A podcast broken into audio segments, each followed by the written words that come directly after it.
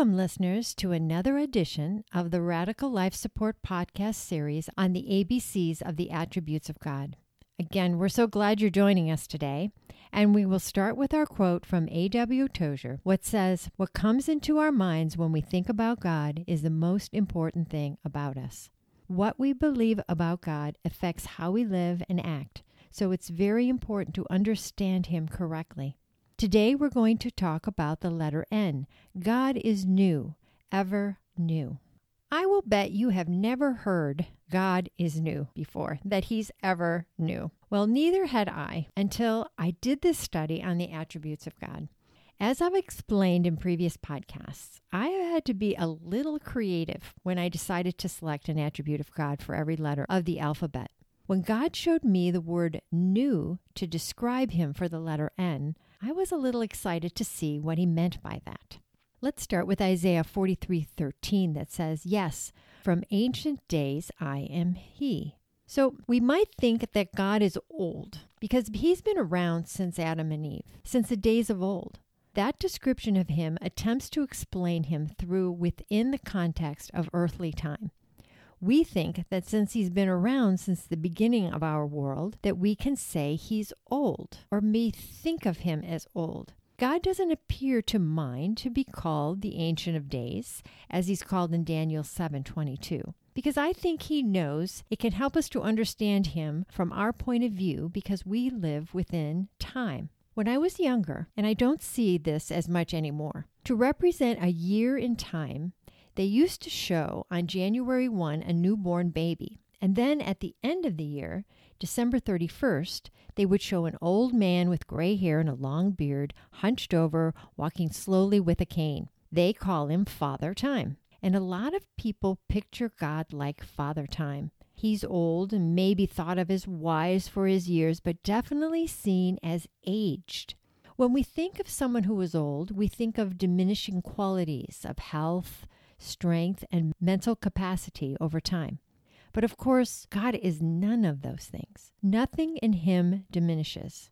He may have the name Ancient of Days, but He has all of His attributes in full measure all the time and in everlasting newness and righteousness. God is not really old. He is eternal, and there's a difference. He does not age. I propose to intentionally stretch your view of God here. He is not like an aged man with a white beard sitting on a throne in heaven. The Bible says he is spirit. So when I say that God is new, he's ever new, I am saying that he is perpetually and continually new. He's fresh and vital and alive all the time, ever going and forever. Let's take a look at this attribute of God and let's see how God reveals himself as new, as ever new, through the Word, through creation, through Jesus, and in our hearts. Now, how does God reveal himself as new through the Word? Job 29:20 says, "My glory will not fade. The bow will be ever new in my hand." And that's where I got that phrase for God, that he is ever new. His glory will not fade. It is continuously, all the time, like it was new, like it was fresh. It doesn't have to regenerate. It is ever always new. Lamentations 3:23 Because of the Lord's great love we are not consumed, for his compassions never fail. They are new every morning. Great is your faithfulness. All of his attributes are new every morning. You can count on his newness each day, but they really are new every single moment of the day. Isaiah 43 18 and 19 says, Forget the former things. Do not dwell on the past. See, I am doing a new thing. Now it springs up. Do you not perceive it? I am making a way in the wilderness and streams in the wasteland. This is good advice from God. And he also says in Matthew 9:17, Neither do people pour new wine into old wineskins. If they do, the skins will burst, the wine will run out, and the wineskins will be ruined. No, they pour new wine into new wineskins, and both are preserved. God is a God of bringing you out of the former, out of your past, and bringing you into the new. Don't stay in the past. Let it go because God wants to do a new thing in your life. Yes, our God is a God of the new, and He inspires the new in us. In Psalms, I found so many verses like Psalms 33 3 that says, Sing to Him a new song, play skillfully, and shout for joy. In every generation, God moves his people to write new praise songs that emphasize God's glory, his attributes, and his ways. Don't ever look down on a younger generation who are writing new songs to the Lord. They are being inspired by God now, just as God has inspired the songs of old. All the songs that are old today, or are considered old, were once new songs in their time. And God has not stopped the writing of new songs from his people. Psalms 41 through 3 says, I waited patiently for the Lord.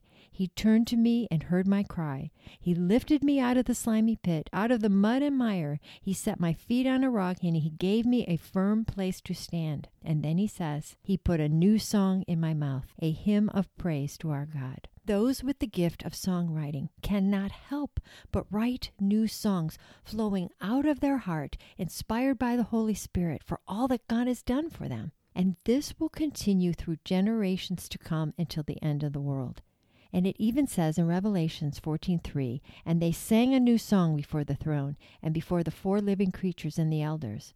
Revelations 5 9. And they sang a new song, saying, You are worthy to take the scroll and to open its seals, because you were slain, and with your blood you purchased for God persons from every tribe and language and people and nation.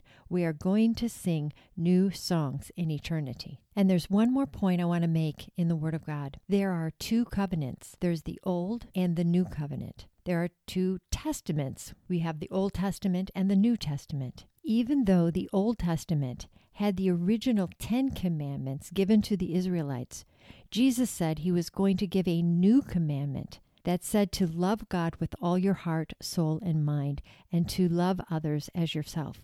God is clearly all about bringing in the new. Now, how does God reveal himself as new through creation? Jeremiah 31:22 says, "The Lord will create a new thing on the earth." In the beginning, the world was created by God, and it was all brand new. God saw it, and it was good.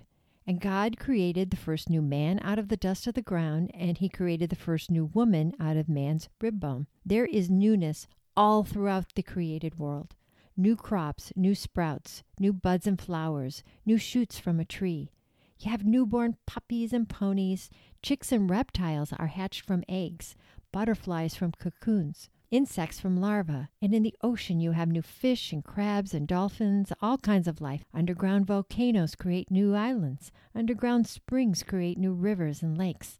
And I love what it says in the Song of Solomon, chapter 6, verse 11. I went down to the grove of the nut trees to look at the new growth in the valley, to see if the vines had budded or the pomegranates were in bloom. When something springs up new, it's pretty incredible and wonderful. Any new life, a newborn baby of any kind of animal is so adorable. When God displays the new to us, it really is one of the greatest joys and pleasures in the world to observe. But here's the thing, right? Because of sin and the fall of man, there is also decay. And I don't believe that decay in creation is what God intended. Romans 8 20 through 21 says, For the creation was subjected to frustration not by its own choice, but by the will of the one who subjected it, in hope that creation itself will be liberated from its bondage to decay and brought into the freedom and glory of the children of God. We know that the whole creation has been groaning as in the pains of childbirth right up to the present time.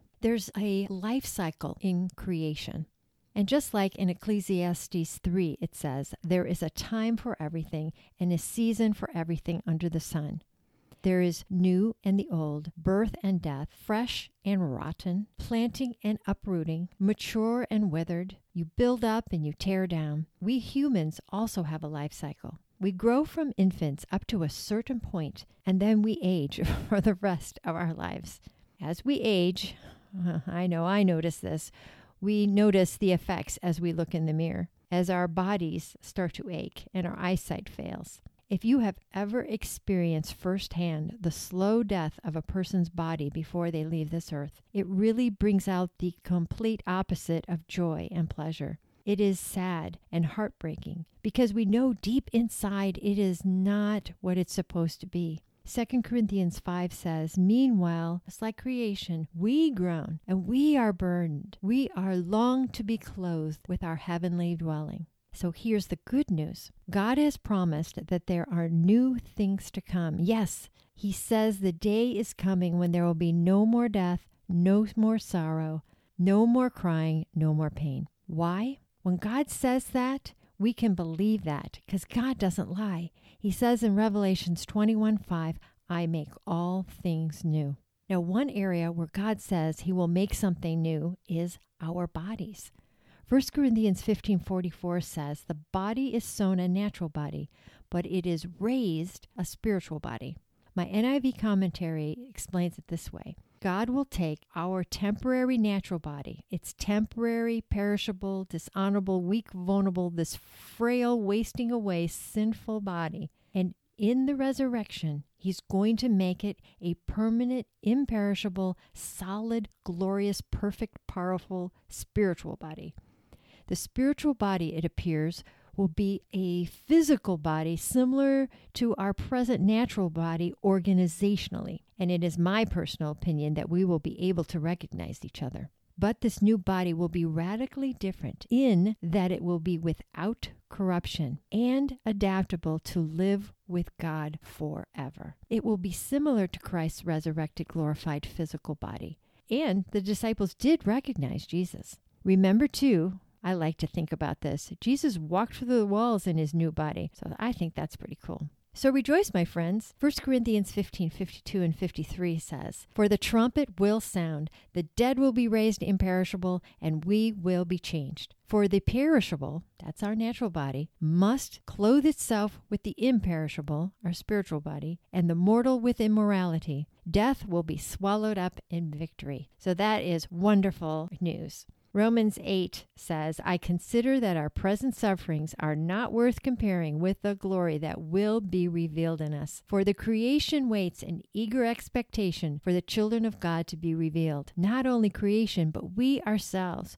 who have the first fruits of the Spirit, we groan inwardly as we wait eagerly for the redemption of our bodies. One more point I would like to share in relation to God revealing himself as new in creation. God promises many new things to come as well for the future. 2 Peter 3:13 says, "But in keeping with his promise, we are looking forward to a new heaven and a new earth where righteousness dwells." Revelations 21 1 through 2, John says, Then I saw a new heaven and a new earth. For the first heaven and the first earth had passed away, and there was no longer any sea. I saw the holy city, the new Jerusalem, coming down out of heaven from God. And Isaiah 65. See, I will create new heavens and a new earth. The former things will not be remembered, nor will they come to mind. But be glad and rejoice forever in what I will create. For I will create Jerusalem to be a delight, and its people a joy. I will rejoice over Jerusalem and take great delight in my people. The sound of weeping and of crying will be heard in it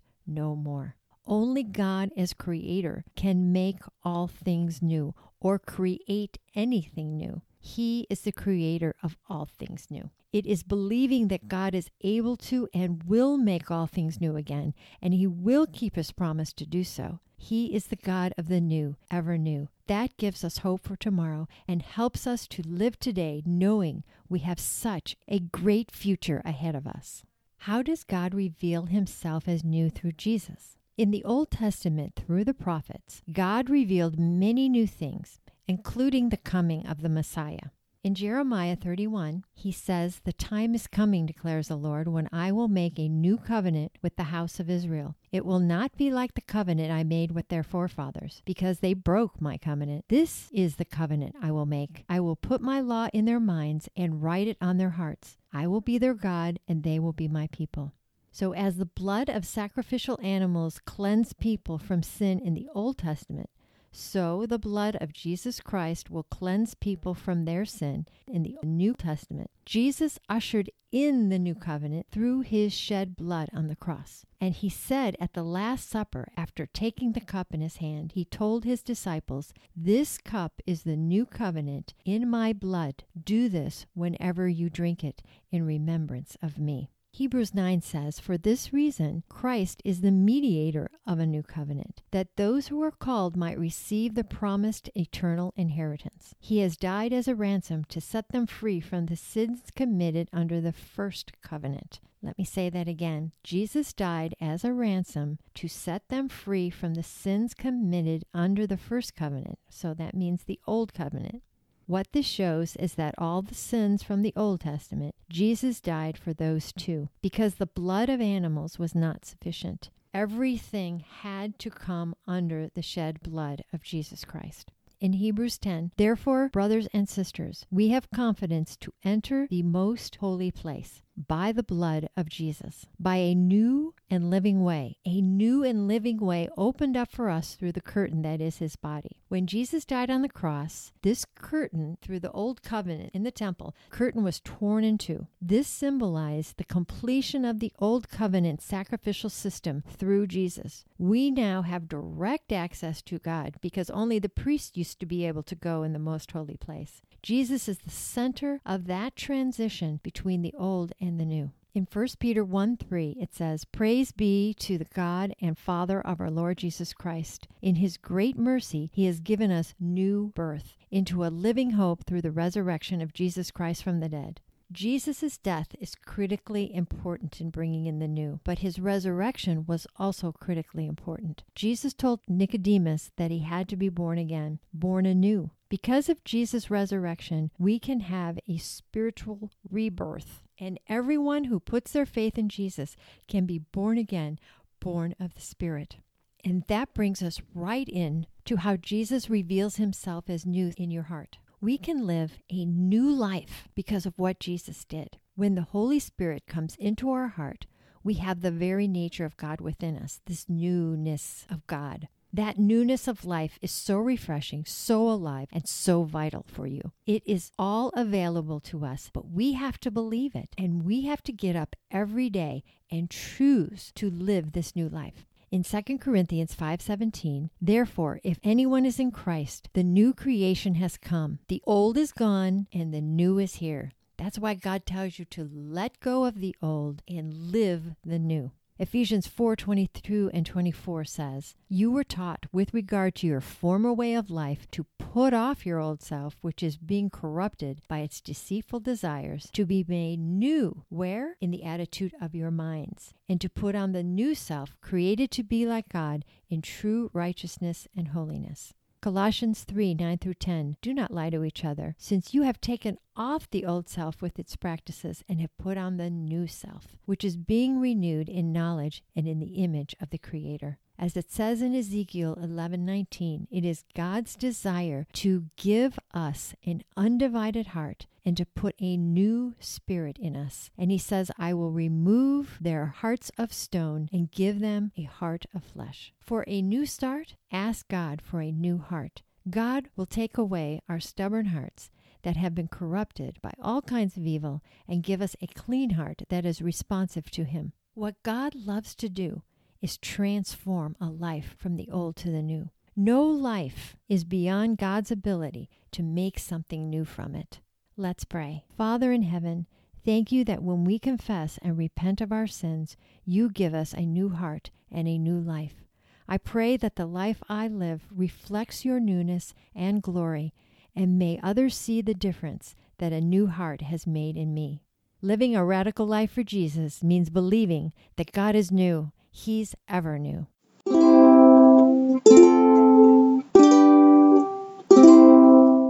Hope you have enjoyed learning about God is new. I know I enjoy studying about it. If you know of anyone who could benefit from hearing that God is new and all of his other wonderful attributes, please share this podcast with your families and friends. If you listen to us through Apple Podcasts, could you please write a review?